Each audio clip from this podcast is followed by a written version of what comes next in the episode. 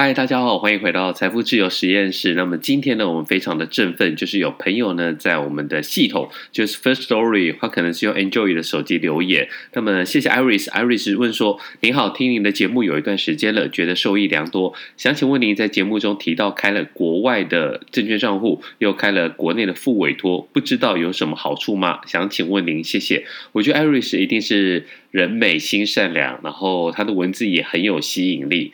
加上他的问题的背后，我觉得他非常的脑袋清楚啊，他一定是想说，哎呦，那你之前说，呃，国外的账户、海外账户免手续费这么好，那你干嘛又开副委托？如果真的手续费免，然后又很方便，有些可以电汇，像 eToro 是可以直接电汇的，那有些呢，它是可以用呃信用卡，像啊。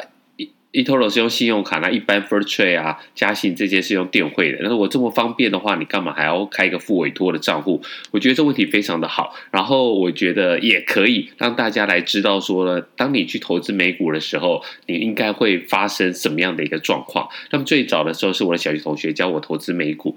然后呢，我们当时候是小资男嘛，小资男一定觉得说，哇，手续费这么贵，我怎么要去当复委托？我根本就是冤大头嘛。但在那个年代呢，其实刚开始投资美股的风气没有那么盛行，然后呢，国内券商也没有太多选择可以做复委托。如果你要买复委托的话，通常它的趴数，手续费买卖的趴数都是百分之零点五，等于是千分之五。但你这样来计算，因为我当时候买没有办法一次买到一千美呃。也没有办没有办法买到一万美金，所以呢，我大概都只能买十五万台币，也就是大概是五千块美金。这样的话，我的手续费根本就达不到低消。所谓的低消的话，就是当时的话，呃，付委托的低消是二十块美金，等于说呢，如果你买超过二十块的话，你就从二十块开始往上算，二十一块、二十二块，那。当时候我常常就是买的钱不够，所以呢，我就被吃豆腐。最大的情况就是，哎，我都没有买到，那这手续费对我的来讲，对我来讲也是一笔蛮大的一个负担。因此，我来算一算之后，我就觉得说，海外券商免手续费或许是一个比较好的一个选择。那么，免手续费这件事情，其实也。相对于你刚开始投资，你会犯的一个错误。所谓的错误就是免手续费最好的优点就是说，你买进卖出你都不用手续费。那你不用手续费的情况之下呢，你会怎么做？当然就是加快你的进出时间，然后会让你很想要。当冲美股也是可以当冲的，这个没有什么问题，只是你账户里要有钱，跟台湾的 T 加二是不一样。好，就算你不当冲，你有时候比如说美股的波动很大，像昨天，昨天我们常常发现说，哇，我要睡觉之前呢，开盘，比如说 VT 好了，VT。开盘的时候是涨的，然后呢，你要睡觉的时候是变大涨的，那你就觉得哦，很安心去睡觉喽。结果第二天早上醒来一划手就哦，怎么变大跌？所以呢，美股它的波动起伏是非常的大的。因此，你有时候在比较好的 timing，你买到之后呢，你可能过个一天两天，你就会发现说账上的这个损益非常的多，你可能赚了好几百块的美金。在这个时候呢，忍不住你就会想卖掉。那为什么你会卖掉呢？很好说嘛，就是不用手续费啊，不用手续费，我干嘛还跟你客气？我就卖。后来呢，虽然自己的这个交易心态有慢慢的调整，那调整之后呢，叮咚叮咚叮咚，好像慢慢的就是维持一个波段操作。那那时候波段操作运气非常的好，就是几乎每一次波段都有赚到钱。在这种情况之下呢，也会让自己陷入一个迷失，就觉得说我不要包过一座山。你不要跟我讲价值投资，你不要跟我讲那些很政治正确的话。Buy and hold，谁不会讲 Buy and hold？我要做的是杰西·里佛摩，我做的是股票作手，我就是要每一次择时，我要 time，T-I-M-E，我要 time 这个时间，我要择时进出，我要表现出我主动选股的一个强势。那如果我不是这么做的话，我怎么跟别人讲我是少年股神？好，那我觉得运气非常好，在那几次都没有跌到。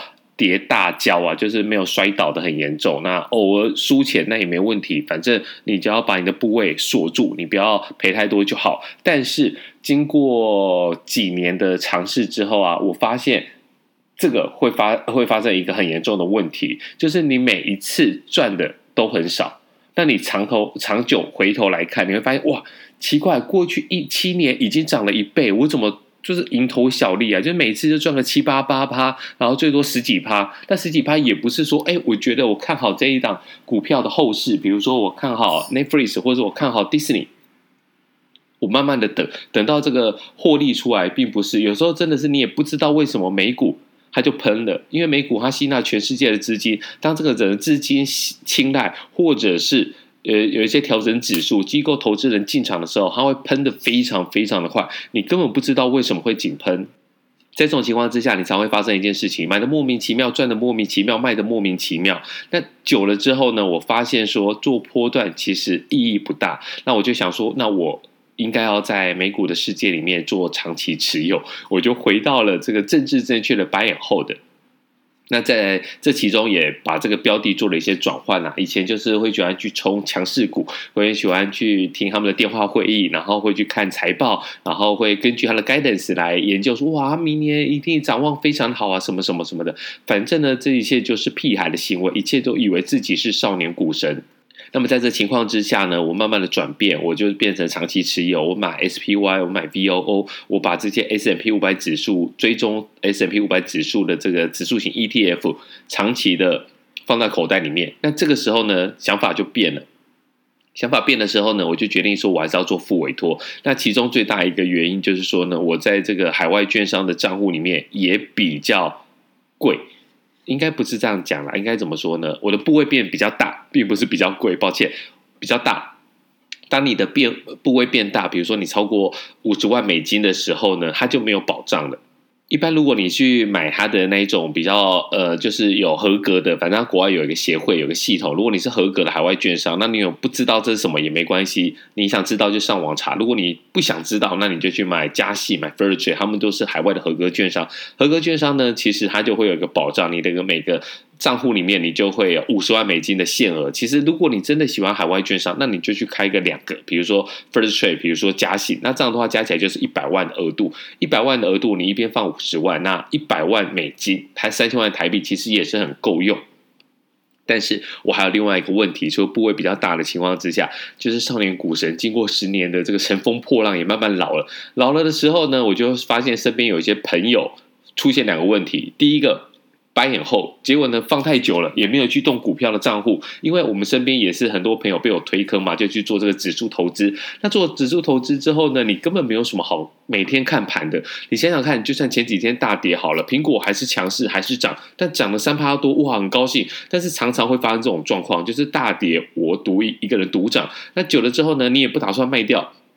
你就不会去做每天看盘，那你不会做每天看盘的情况之下呢，你账户真的很久很久就没有去用了，那完蛋了。很久就没有去用的时候，他就会通知你。那如果你 email 也没去收的话，他就会把你锁住。锁住之后呢，会有两个下场，一个下场呢就是你跟他一直 email 往返，然后提供很多的账户的资料，然后你把这个户头给打开。另外一个呢，就是你根本就放弃。为什么放弃呢？虽然里面有十几万的，呃，很多朋友都是里面有十几、二十，呃，应该讲几十万的台币，折合下来就几十万台币。但他们最后就放弃，因为这个 email 的往返，加上大家对这个美国法制的不熟悉，再加上英文真的有点困难，所以呢，很多人就干脆算了，我钱给你。我看到这个，其实我当下是蛮惊恐的。我觉得哇，你要赚这个几十万是非常困难的，你怎么因为这个账户被锁你就放弃呢？但我自己想一想，What if？假如是我，我会怎么做？我觉得算了，我不要跟你斗了。所以呢，我的。这个海外券商的账户呢，我的部位就没有再增加。然后呢，我就是把之前的一些现金购买力呢，慢慢的投入，慢慢的买。所以呢，我现在在网络上面分享的这个对账单呢，其实还是海外券商的一个账户。但是我个人比较大的一个部位，就是我要做一个传世的。那刚才讲到的第一个状况，就是如果你突然挂点了怎么办？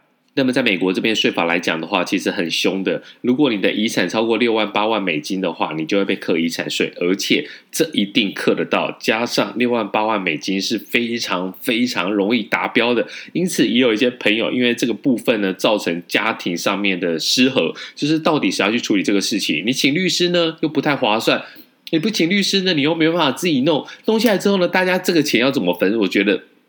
大家又不是富二代，又不是台塑家族，不用弄到那么累，所以我最后就选择大部分的账户呃部位，我就放在复委托。反正呢，我买进去之后呢，我几乎是不太会动的。那大家有兴趣遇到我的时候，可以跟我讲，哎，小峰，我要看一下你复委托的账户，我都没有在保留的，我就直接开中信的亮点，我就开给大家看。那这个情况之下呢，我认为对我来说，复委托是一个比较方便的选择。